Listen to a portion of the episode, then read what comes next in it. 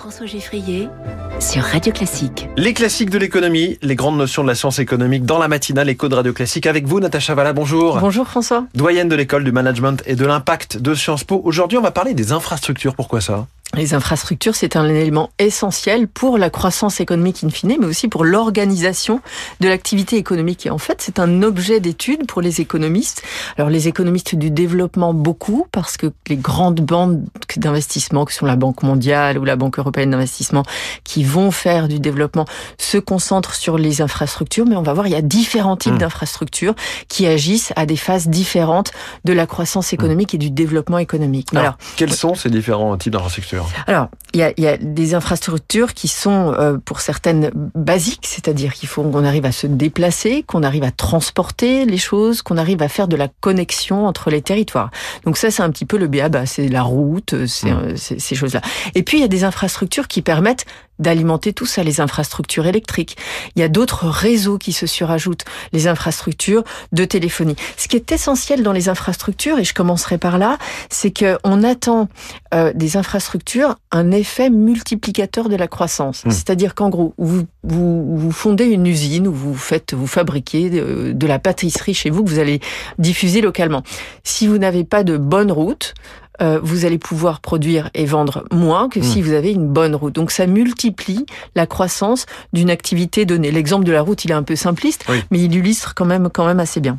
Non, mais les ponts, les autoroutes, les télécommunications, effectivement, et, et, toutes les infrastructures ne contribuent pas de la même manière à la croissance d'une économie. On a mentionné celles qui semblent les plus évidentes d'un point de vue physique. Il y a aussi des infrastructures qui sont moins visibles. Les questions de logistique, par exemple, se reposent sur des infrastructures physiques, mais aussi sur des infrastructures conceptuelles, comment on organise les choses. C'est un peu de l'infrastructure. Les systèmes d'information aussi, des logiciels. Les systèmes hmm. d'information, voilà, tout ce qui permet d'exploiter ces réseaux tangibles. L'infrastructure des marchés financiers, c'est aussi quelque chose d'absolument essentiel. Alors évidemment, on le voit pas, on l'observe sur des écrans, on l'observe sur des mouvements de compte, etc.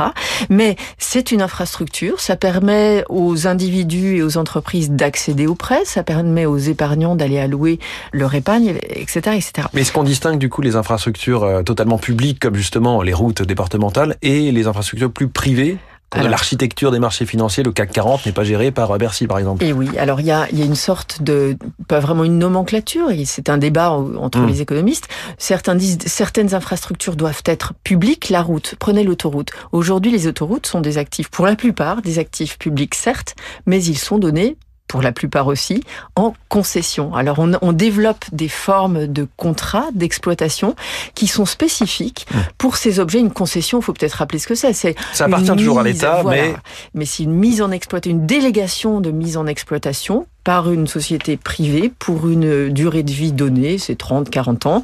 Et au bout de l'affaire, au bout du contrat, eh bien, l'infrastructure doit être rendue dans un état qui est défini dans le contrat et les choses avancent euh, les unes après les autres. Donc, effectivement, il y a différentes catégories. En tout cas, c'est un facteur indispensable de la croissance et du développement euh, économique. Absolument. Et c'est pour ça que la Banque mondiale, par exemple, s'y est beaucoup intéressée.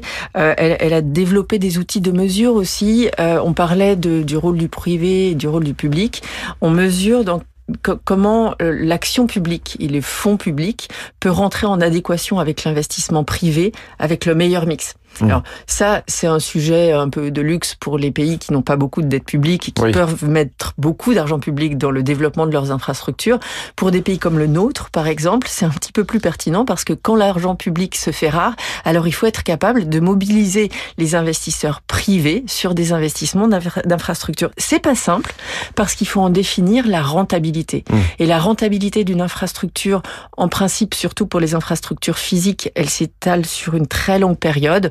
Donc il y a beaucoup d'incertitudes sur les taux d'intérêt à appliquer pour mmh. avoir les valeurs présentes, etc. Et typiquement, si on prend le cas de l'école, c'est une infrastructure, ah. c'est pas immédiatement rentable, euh, comme ça on va le mesurer. Mmh. L'école, l'hôpital, toutes ces gros investissements en fait qui vont avoir un impact sur les, encore une fois, les capacités de croissance. Qui mmh. dit bonne éducation dit bon capital humain. Je simplifie encore une fois, mais dit également une croissance euh, euh, non seulement plus soutenue mais aussi pérenne.